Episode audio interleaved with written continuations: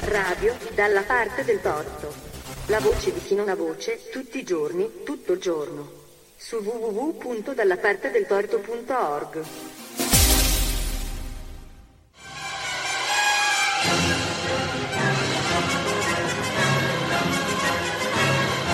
Apprendisti stregoni. Di Pietro Stramba Badiale.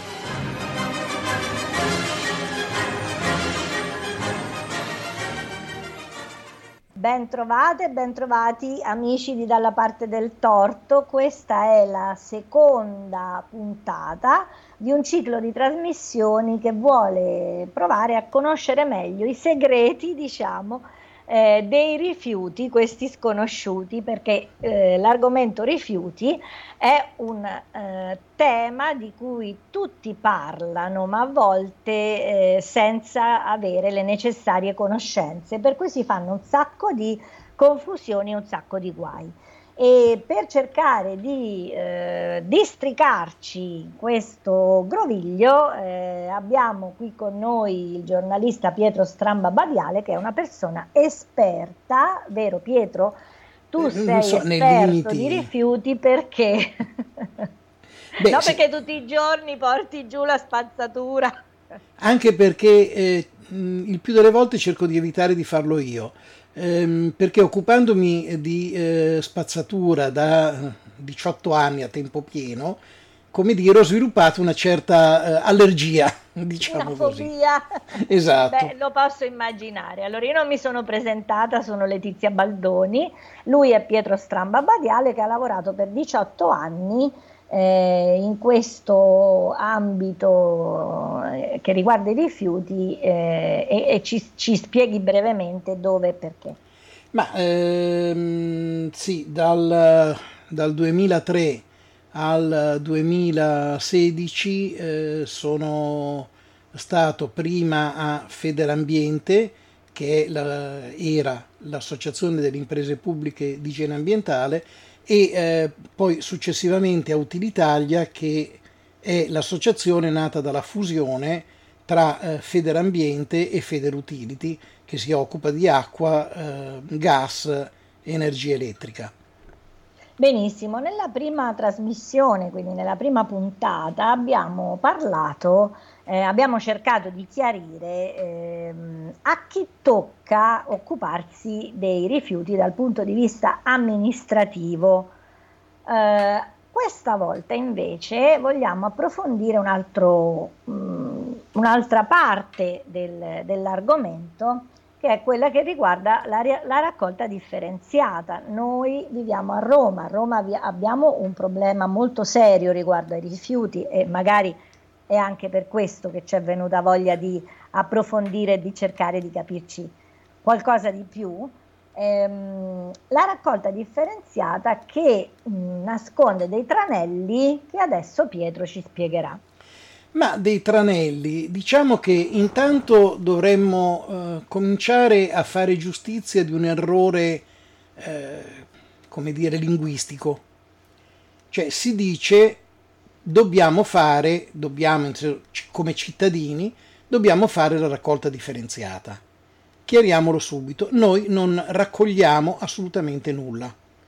Cioè noi cittadini conferiamo, diamo dei rifiuti non è che eh, andiamo in giro a raccoglierli, non siamo né turbini che vanno in giro a raccoglierli e li portano poi agli impianti. Quindi più correttamente si dovrebbe parlare di separazione a monte. Cioè noi produciamo dei rifiuti e a differenza di quello che succedeva in passato, da ormai diversi anni, separiamo le varie tipologie di rifiuto in modo da conferirle appunto separatamente e così chi si occupa della raccolta e del trasporto dei rifiuti può fare una raccolta differenziata. Cioè, Ho capito, quindi è stato sì un, un equivoco linguistico, qualcosa che eh, ha scambiato i ruoli, diciamo. Sì, sostanzialmente. Noi non raccogliamo, ma um, conferiamo rifiuti e possibilmente quindi li dobbiamo conferire già separati. Già separati. Ecco, e lì poi c'è un problema che magari affronteremo un'altra volta, che il cittadino di Roma, per fare un esempio, deve separare i suoi rifiuti in modo diverso, per alcuni aspetti, dal cittadino di Fiumicino, che è un altro comune, eh, o dal, da, da, chi abita a Milano o da chi abita a Cagliari, eh, perché ogni comune fissa alcune regole. E quindi Ma questo... i rifiuti sono sempre gli stessi, però perché c'è questa differenza allora? E qui anticipiamo allora forse qualche eh, argomento successivo, ma sostanzialmente perché, mh, diciamolo eh, in modo semplice, un foglio di carta è un foglio di carta dall'Alto Adige alla Sicilia. Una bottiglia di vetro è una bottiglia di vetro a Bressanone ed è una bottiglia di vetro a Lampedusa. Sì. E qui siamo tutti d'accordo. Poi però ci sono vari materiali o uh, vari oggetti che sono più sfuggenti. Un esempio tipico è il, la pila,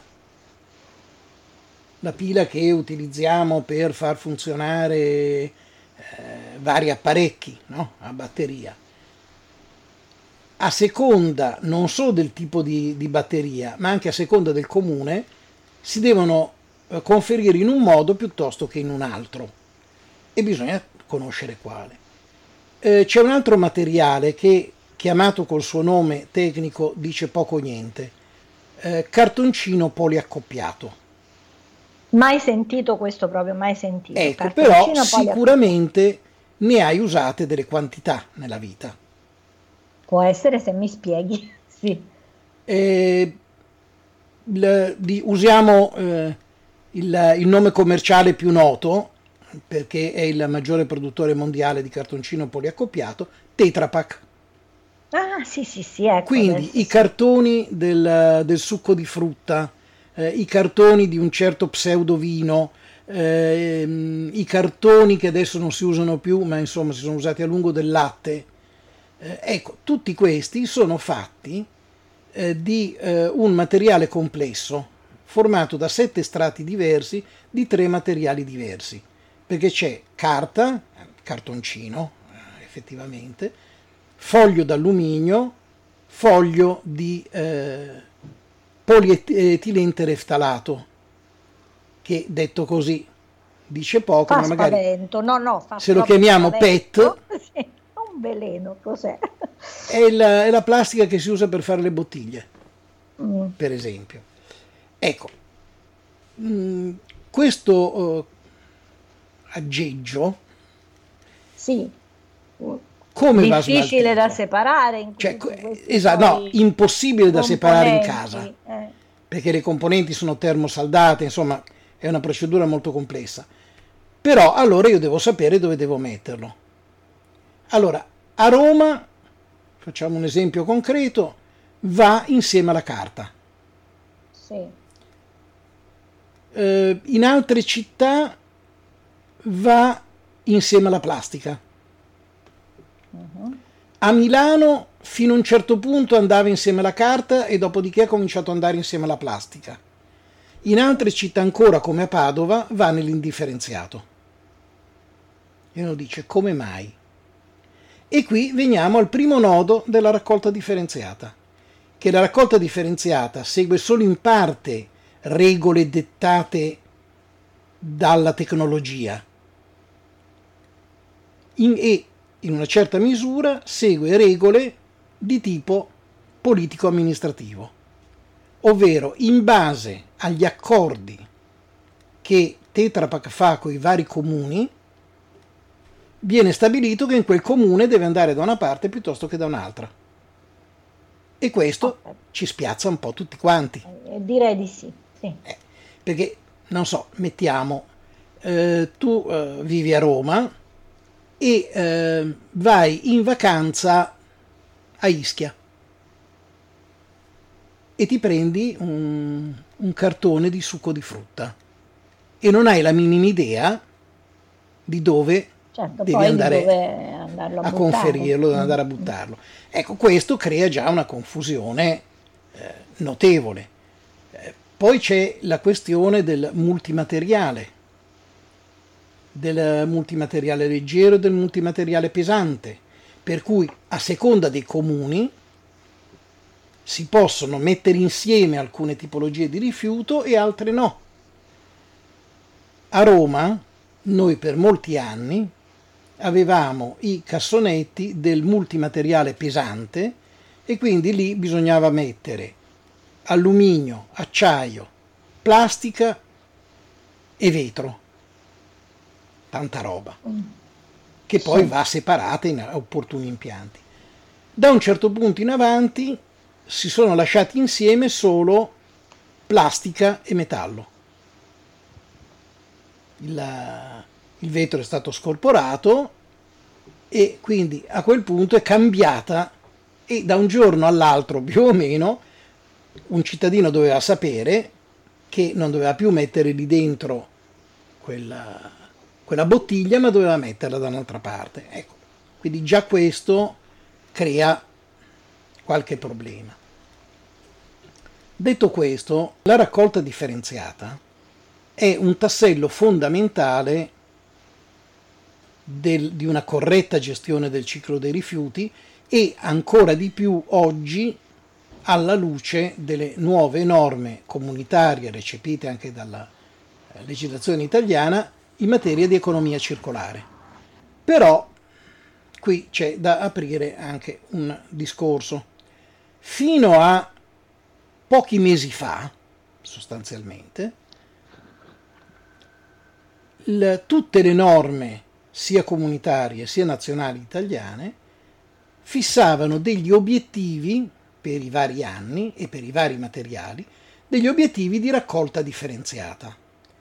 E allora ecco che si diceva, ah, il mio comune raccoglie il 70% della carta, noi siamo virtuosi.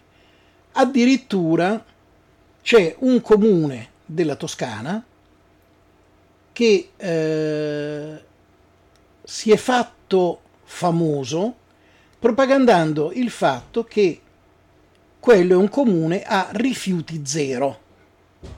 E rifiuti zero è diventato uno slogan ormai eh, usato moltissimo. Da chi? Da chi o non capisce di che cosa sta parlando o è in malafede e racconta una bugia sapendo di raccontarla perché rifiuti zero è materialmente impossibile. Se andiamo a guardare, io qui davanti delle eh, tabelle che riguardano l'intera Europa, i, eh, gli stati più virtuosi arrivano a mandare in discarica lo 0,5% dei loro rifiuti. Ah, i più virtuosi? Sì, lo 0,5, pochissimo, quasi, quasi niente, appunto è quasi, cioè c'è un quasi invalicabile. Si può, quindi, noi abbiamo degli enormi margini di miglioramento perché le nostre cifre sono ben diverse eh, da queste, e, però, ecco, dire rifiuti zero perché in pratica eh, qual è il problema? Che la raccolta differenziata è uno strumento, non può essere considerato un obiettivo. Perché se io mi limito a quello vuol dire, va bene, io ho separato i miei rifiuti. Li ho conferiti, poi vediamo a chi si conferiscono questi rifiuti. Li ho conferiti, sono partiti sui camion, sono usciti dal mio territorio comunale, chi se ne frega, io qui non ho più rifiuti. Quindi ho realizzato i rifiuti zero. Peccato che poi quei rifiuti viaggiano, arrivano ai centri di raccolta, lì ne viene respinto fra il 30 e il 50%, perché la qualità è inadeguata, sono, contengono troppe impurità, eh, eccetera. E dove vanno a finire quei rifiuti lì? Che io ho lasciato partire, quindi non mi interessano più, ma in realtà quei rifiuti andranno a finire in una discarica. Che io non ho, perché il mio comune è libero da rifiuti. Eh, però in realtà il rifiuto sempre in discarica è andato a finire. Quindi la, l'aver puntato per tanti anni su, questo, su queste cifre di raccolta differenziata è stato molto fuorviante. Per fortuna adesso da quando è entrato in vigore il decreto legislativo 116 eh, del, del 2020, quindi dalla fine di settembre dell'anno scorso, è cambiato. È cambiato tutto, nel senso che adesso gli obiettivi sono quelli del effettivo riciclo dei materiali. E ora qui cominciamo a ragionare, perché se a me può non interessare che eh, percentuale di carta viene raccolta eh, separatamente, se poi tanto metà di quella carta va a finire in discarica o eh, in un forno, e invece adesso devo rendere conto di quanta carta ho raccolto e riciclato davvero. E allora questo cambia un po' eh, le cose. Però, siccome nel complesso dell'Unione Europea, dei 27 paesi che attualmente compongono l'Unione Europea, alcuni paesi sono estremamente indietro eh, sul piano della gestione dei rifiuti, necessariamente gli obiettivi fissati dall'Unione Europea in materia di riciclo sono tutto sommato modesti.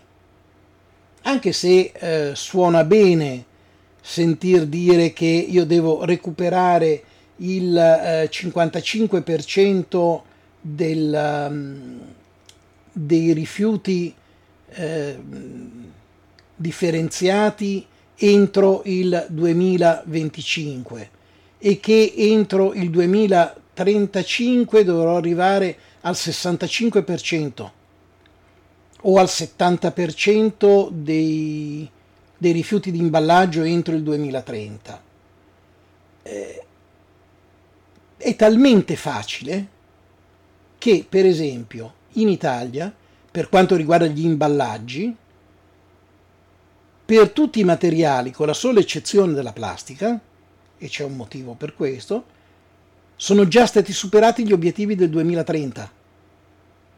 Quindi noi passeremo addirittura per un paese ipervirtuoso, cosa che francamente non è, anche perché in Italia nel 2019, che eh, come eh, nel, nel 2018, eh, pardon, e sono gli ultimi dati ufficiali disponibili, in discarica è finito il 24% dei nostri rifiuti. Tra l'altro, il decreto legislativo dice anche che entro il 2030 dovremo arrivare a 10% massimo in discarica, che è già una percentuale elevata rispetto a paesi che, a parte la Svizzera che raggiunge questi livelli, ma ce ne sono tanti altri, eh, tipo la Germania, la, la Finlandia, eh, la Danimarca, eh, il Belgio, eh, che sono all'1% di rifiuto in discarica. Che insomma mi sembra l'Austria è al 2%.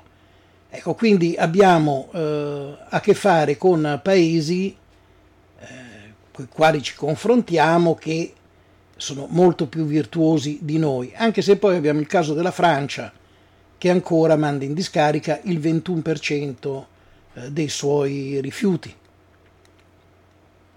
Adesso poi non voglio tediare con troppe cifre. Mm, no, no, io sto riflettendo mm, perché hai detto alcune cose che mi colpiscono molto. Intanto questo mm, parametro diciamo, no, della percentuale di raccolta, raccolta differenziata che è stato sostituito con quello dell'effettivo riciclaggio dei materiali. E questa mi sembra una cosa sconvolgente perché se io penso alla nostra città, penso a Roma, e immagino tutto quello che non viene neanche raccolto dalla strada, dai cassonetti, anche se la gente volesse differenziare non potrebbe perché eh, per strada c'è già, diciamo, una, ahimè, ci sono delle discariche a cielo aperto, quindi lì non immagini che passi un camion che raccoglie davvero i diversi materiali ehm, in maniera eh,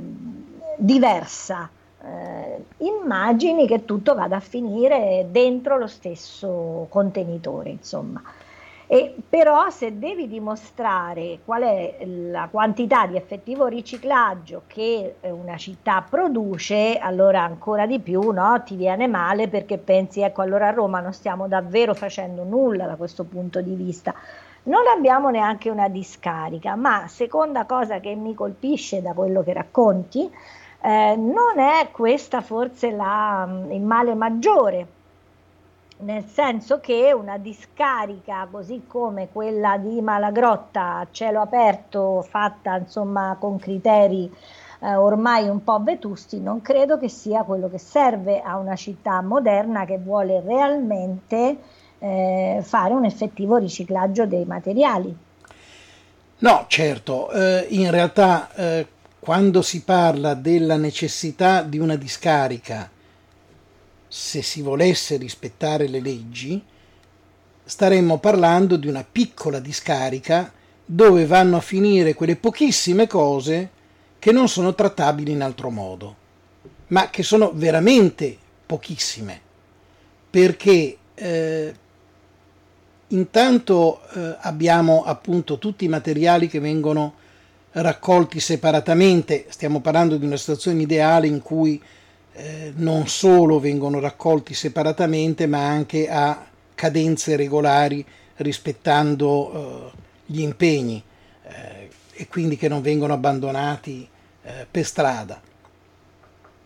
Però eh, il problema è dove vanno poi a finire, anche ammesso di raccoglierli in modo assolutamente corretto ed esemplare, cosa che a Roma non sta avvenendo e non sta avvenendo ormai da alcuni anni. Eh, e potremmo anche dire da quanti? Da cinque anni. Mm, c'è una curiosa coincidenza temporale con, sì. Mm, con, l'elezione di una certa sindaca che purtroppo è ancora lì eh, e che nella sua carriera è riuscita a fare dei danni eh, pesantissimi, ma questo sarà argomento magari ah, di, un'altra, sì. di un'altra chiacchierata, quindi eviterò di divagare, anzi ti prego, fustigami. Rit- Beh, ma pure io ogni tanto ci torno su questo tema perché per esempio la sindaca non la vuole la discarica a Roma. Esatto, e qui c'è un problema aggiuntivo su questo, perché eh, il piano regionale dei rifiuti, che eh, è stato approvato da una maggioranza di cui fa parte anche il movimento non partito della sindaca in questione, eh, ha suddiviso il territorio del Lazio in cinque ambiti territoriali ottimali, che sono diciamo l'unità di misura della gestione dei servizi. Ambiti che corrispondono alle cinque province del Lazio, o meglio alle quattro province più la città metropolitana di Roma, ex provincia di Roma. Il, il piano regionale dice che ogni ambito territoriale ottimale deve gestirsi al proprio interno i suoi rifiuti.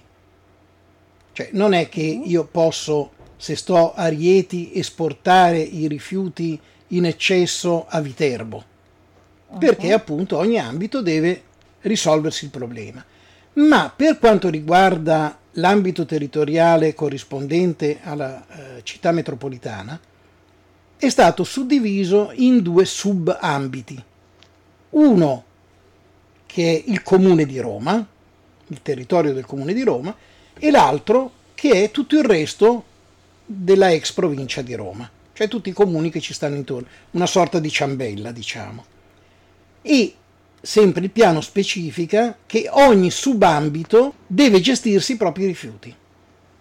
Quindi in realtà la discarica di servizio o di transizione, chiamiamola eh, come vogliamo sempre la stessa cosa è, deve essere collocata all'interno del territorio del comune di Roma e mentre spetta alla regione definire facciamo un piccolo ripasso.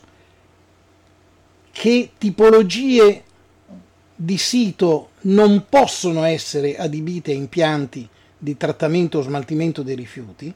spetta al comune, diciamo una volta eliminate quelle aree che non sono toccabili, spetta al comune indicare dove andare a fare questa discarica.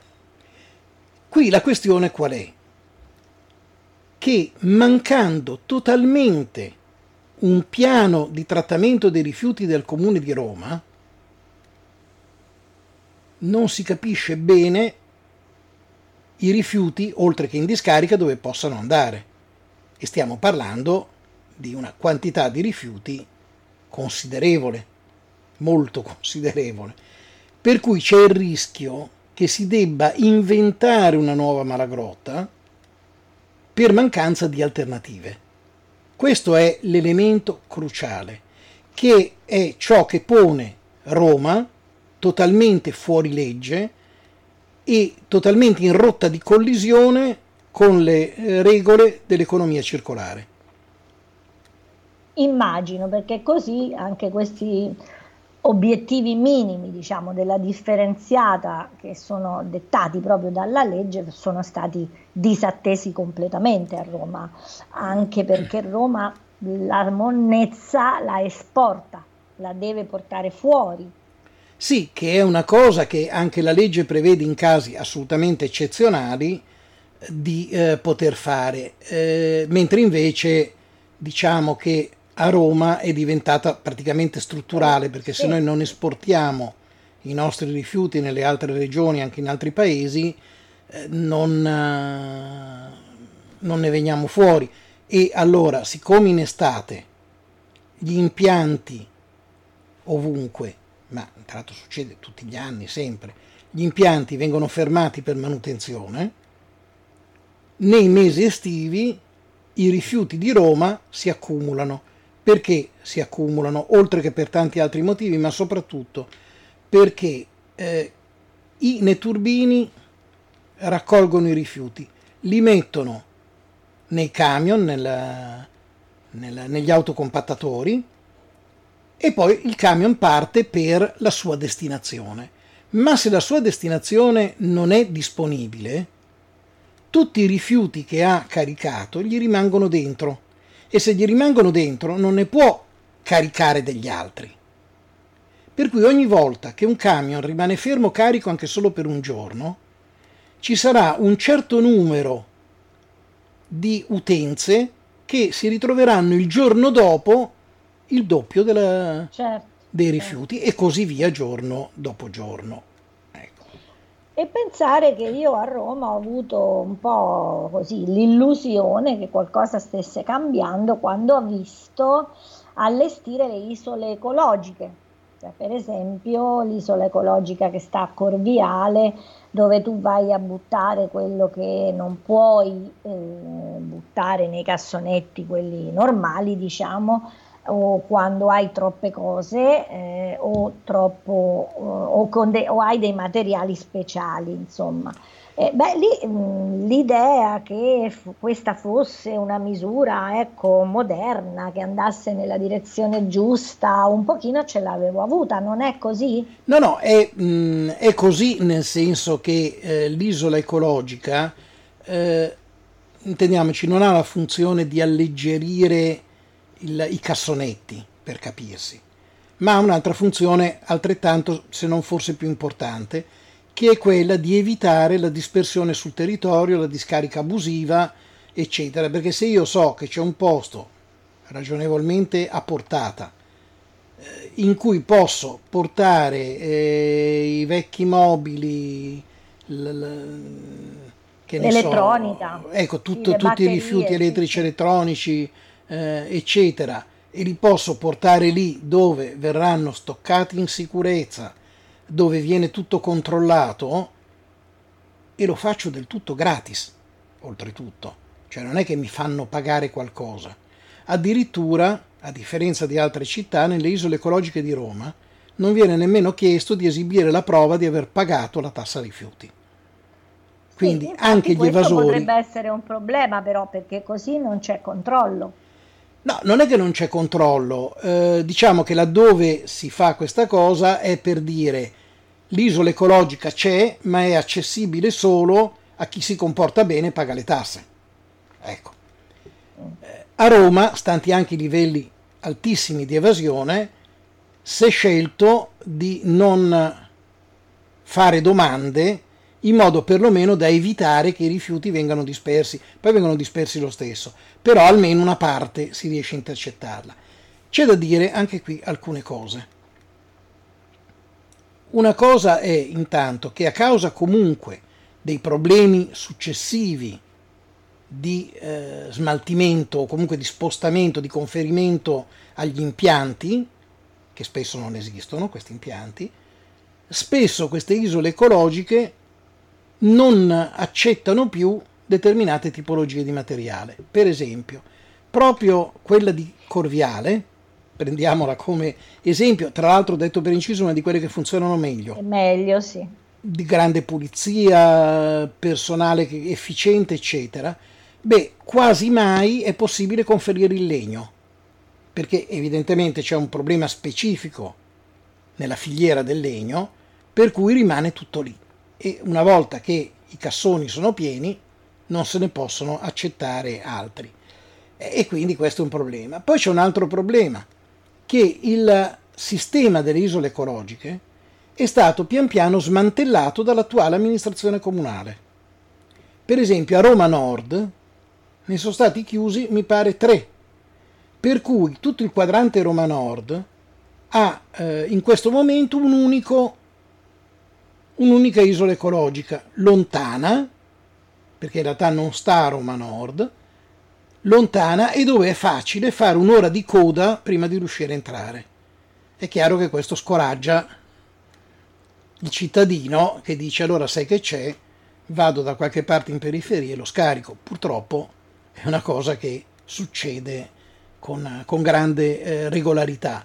Quindi anche questa è una responsabilità ulteriore ma diciamo di più. Risaliamo indietro di qualche anno, non tantissimi, eh? non, uh, non, risaliamo Giulio Cesare. Risaliamo, diciamo, al uh, 2013. Quindi stiamo parlando in fondo di otto sì. anni fa. Otto anni fa la raccolta differenziata a Roma era sì e no intorno al 27-28%, diciamo i tempi del sindaco Alemanno per capirsi. Era sì, intorno a quella cifra e non, non si riusciva a farla crescere. Poi arriva il sindaco famoso il marziano, no? Ignazio Marino, e soprattutto arriva un'assessora competente e arriva un amministratore delegato di Ama che sa quello che sta facendo perché è un tecnico e la raccolta differenziata a Roma, sempre con tutti i limiti del calcolare le percentuali di raccolta differenziata, ma qui i numeri sono alti, si capisce. La raccolta differenziata a Roma arriva al 43% in due anni. Quindi un balzo notevolissimo. Beh sì, notevole.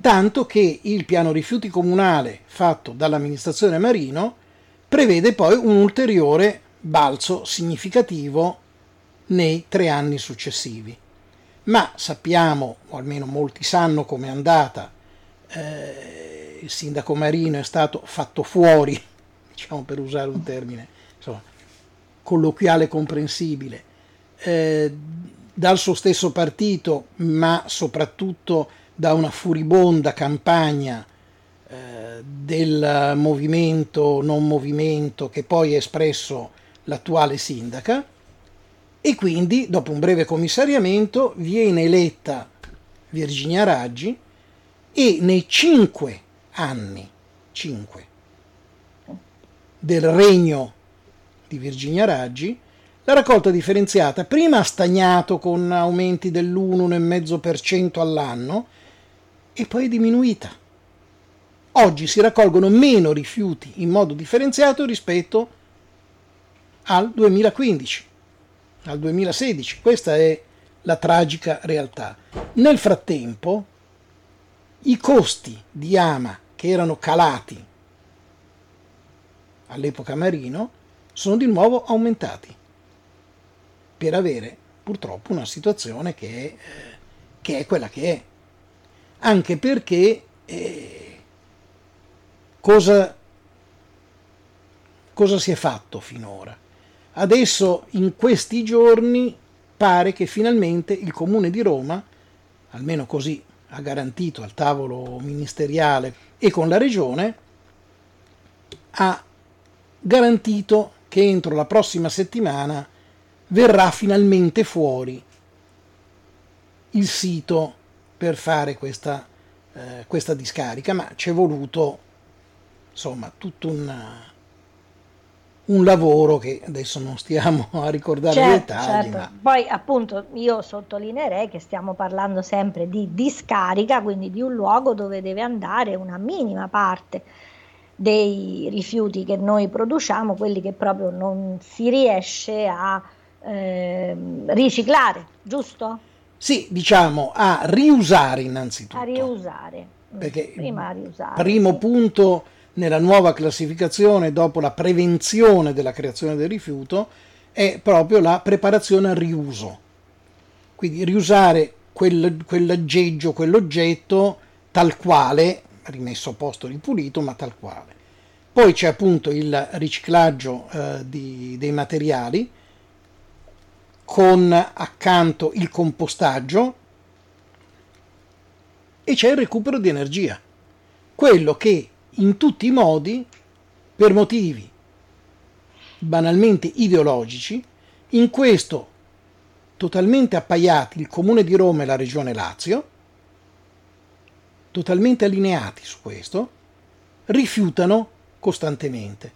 Nel Lazio c'è rimasto un unico impianto di termovalorizzazione a San Vittore, circa insomma, al confine con la campagna, ed è un vecchio impianto che ha bisogno di interventi eh, seri e comunque ha una capacità eh, di, di, trattamento dei rifiuti che è limitata, sicuramente insufficiente per, per i bisogni eh, di Roma e del Lazio.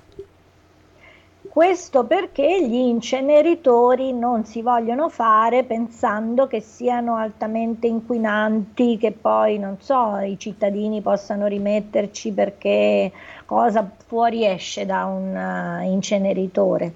Cioè, Risposta noi... breve, niente. Poi possiamo articolarla un po' di più, però la risposta breve non esce niente. Ecco, e quindi, e quindi, è ancora più incomprensibile questa scelta di non voler fare gli inceneritori, ma ancora più incomprensibile in base a quello che tu hai detto e che stiamo dicendo ormai da due trasmissioni. Se non ci sono gli impianti adeguati, fare la differenziata non serve a niente. Se non ci sono impianti di, no? di, di smaltimento, di, di riciclo. Mm, non, non di smalti- so. Attenzione, non di smaltimento, di trattamento perché smaltimento è la discarica, quindi proprio l'ultimissima, eh, l'ultimissima destinazione per quel poco che non, è, non c'è modo di trattare altrimenti.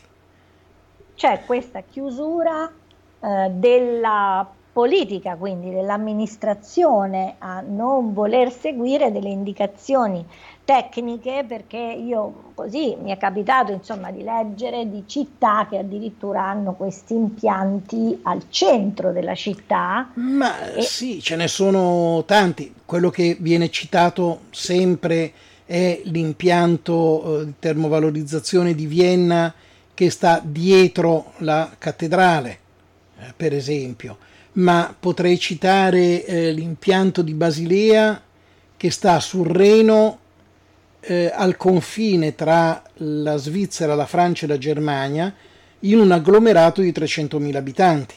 E tra l'altro quello è anche interessante sul piano della gestione eh, e eh, del controllo da parte dei cittadini. Ne parleremo magari in un'altra eh, puntata. Certo, in un'altra trasmissione. C'è l'impianto di Copenaghen, l'Amager for Brandig, che eh, adesso è stato completamente rifatto e il cui tetto ricurvo è diventato una pista da sci. Eh, Fantastico. È un impianto bellissimo e tra l'altro, e lo posso testimoniare perché l'ho fatta a piedi, è a meno di 300 metri dalla Sirenetta. Sì. Il che vuol dire tra l'altro che in linea d'aria sarà forse un chilometro, ma dubito, dal complesso di Borgen, che sarebbe il complesso del Palazzo Reale, della sede del Parlamento e della sede del governo. Quindi, insomma, praticamente è inglobato in città. C'è il bellissimo impianto di Issy Moulineau a Parigi, sulla Senna, che ha la forma di un vaporetto, gigantesco ovviamente, ma la forma di un, di un vaporetto. E eh, i comuni della cintura della, della banlieue hanno fatto a gara per avercelo quell'impianto, anche perché porta lavoro e porta certo. soldi sono stati intelligenti. Quindi qui invece eh, cioè, sembra che tu stia raccontando veramente qualcosa di fiabesco, perché purtroppo noi siamo in tutt'altra condizione, no? siamo ancora anche proprio al diniego, cioè no, non va bene, mh, mm, non ci si fida, non, non, va bene, non lo so, perché poi eh, il cittadino, adesso mettendosi dalla parte del cittadino, eh, probabilmente i politici hanno sentore che ai cittadini non piaccia l'idea di avere un inceneritore troppo vicino alla città, poi perché insomma ai cittadini non va mai bene avere vicino casa o una discarica o un inceneritore perché comunque finora si è trattato di esperienze che hanno prodotto cattivi odori, che hanno portato... Ma non i termovalorizzatori. Animali non i termovalorizzatori nel modo più assoluto. Cioè io personalmente, mentre starei molto alla larga da una discarica, io sono disposto ad andare a abitare di fianco a un termovalorizzatore anche domani. Eh, però allora, allora bisognerà, non lo so, informare veramente bene i cittadini di che cosa sono oggi i termovalorizzatori in modo che anche loro si, magari si attivino e comincino a chiederli, perché mh, piuttosto che stare in una situazione così arretrata rispetto alla raccolta differenziata che viene fatta a Roma, ma immagino che quando si parla di Italia ci sia anche una differenza tra eh, percentuali del nord con quelle del centro e quelle del sud, Beh, sì, per quanto riguarda eh, eh, appunto. Quindi siamo in tanti cittadini che eh, avremmo come dire anche diritto di conoscere e poi magari potremmo anche fare qualcosa per chiedere ai nostri politici la realizzazione di quello che serve e se quello che serve è un termovalorizzatore che non procura ehm, cioè non muore nessuno se viene costruito no? Anzi, assolutamente assolutamente. Rispetto a una discarica proprio non c'è, eh, non c'è assolutamente paragone, ma anche rispetto a impianti come il famigerato trattamento meccanico biologico eh, che viene spacciato e anche qui viene spacciato dal comune di Roma, viene spacciato dalla regione Lazio, più o meno allo stesso modo, come l'impianto che risolve il problema dei rifiuti, quando è un impianto che separa dei rifiuti che poi devono comunque essere lavorati o smaltiti e attualmente la gran parte di ciò che esce da un trattamento meccanico biologico, i famosi TMB, finisce in discarica. Finisce sempre in discarica, quindi pochissimo viene recuperato da quella parte. Ecco, allora finché si continua a fare grandi piani eh, basati su questi eh, giocattoli che puzzano, che inquinano e che non, ser- cioè, non servono, che possono avere una loro funzione all'interno di un ciclo di trattamento complessivo, ma non certo la funzione di risolvere il problema dei rifiuti. in questo devo dire anche il sindaco Marino era su questa stessa linea. Bisogna essere onesti e riconoscere che eh, sbagliano questi oggi, sbagliava lui ieri, hanno sbagliato eh, in tanti. D'altra parte, io credo che forse varrebbe la pena, se ne avesse voglia, di chiedere al professor Monni di fare una delle sue mappe, perché sono convinto che sovrapponendo una mappa degli impianti, quelli veri di trattamento dei rifiuti in Italia, e una mappa delle eh, condizioni socio-economiche e culturali della popolazione, si scoprirebbero delle mh, mm, notevoli convergenze. Beh, certo, potrebbe essere interessante questa sovrapposizione. Può darsi che il professor Monni ci stia ascoltando, visto mai, e magari mai. glielo chiediamo, chissà mai.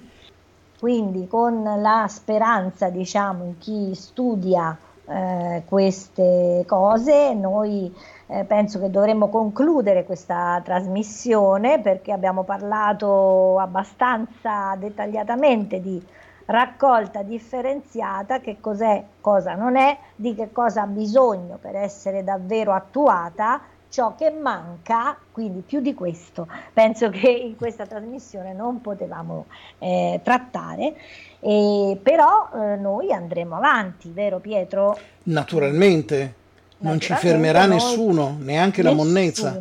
Ci piace proprio questo argomento perché è un argomento che riguarda tutto il pianeta, quindi noi cerchiamo di essere eh, così, di buttare là una goccia eh, anche noi nel, nell'oceano eh, dell'ecologia. Mm, la prossima volta, visto che questo discorso degli impianti eh, sembra molto interessante e sembra anche basilare per una corretta raccolta differenziata, vi aspettiamo, cari ascoltatori, per parlare proprio di questi, per parlare anche di gestione e controllo eh, di questi impianti, per parlare delle filiere industriali che possono nascere intorno a questi impianti. Quindi noi siamo pronti per una prossima trasmissione. Se vi interessa questo eh, argomento, continuate a seguirci. Abbiamo sei trasmissioni in questo ciclo che riguarda eh, la eh, gestione della, ehm, della spazzatura e quindi ci salutiamo e ci eh, ritroviamo alla prossima trasmissione. Un caro saluto da Letizia Baldoni e da Pietro Stramba Badiale.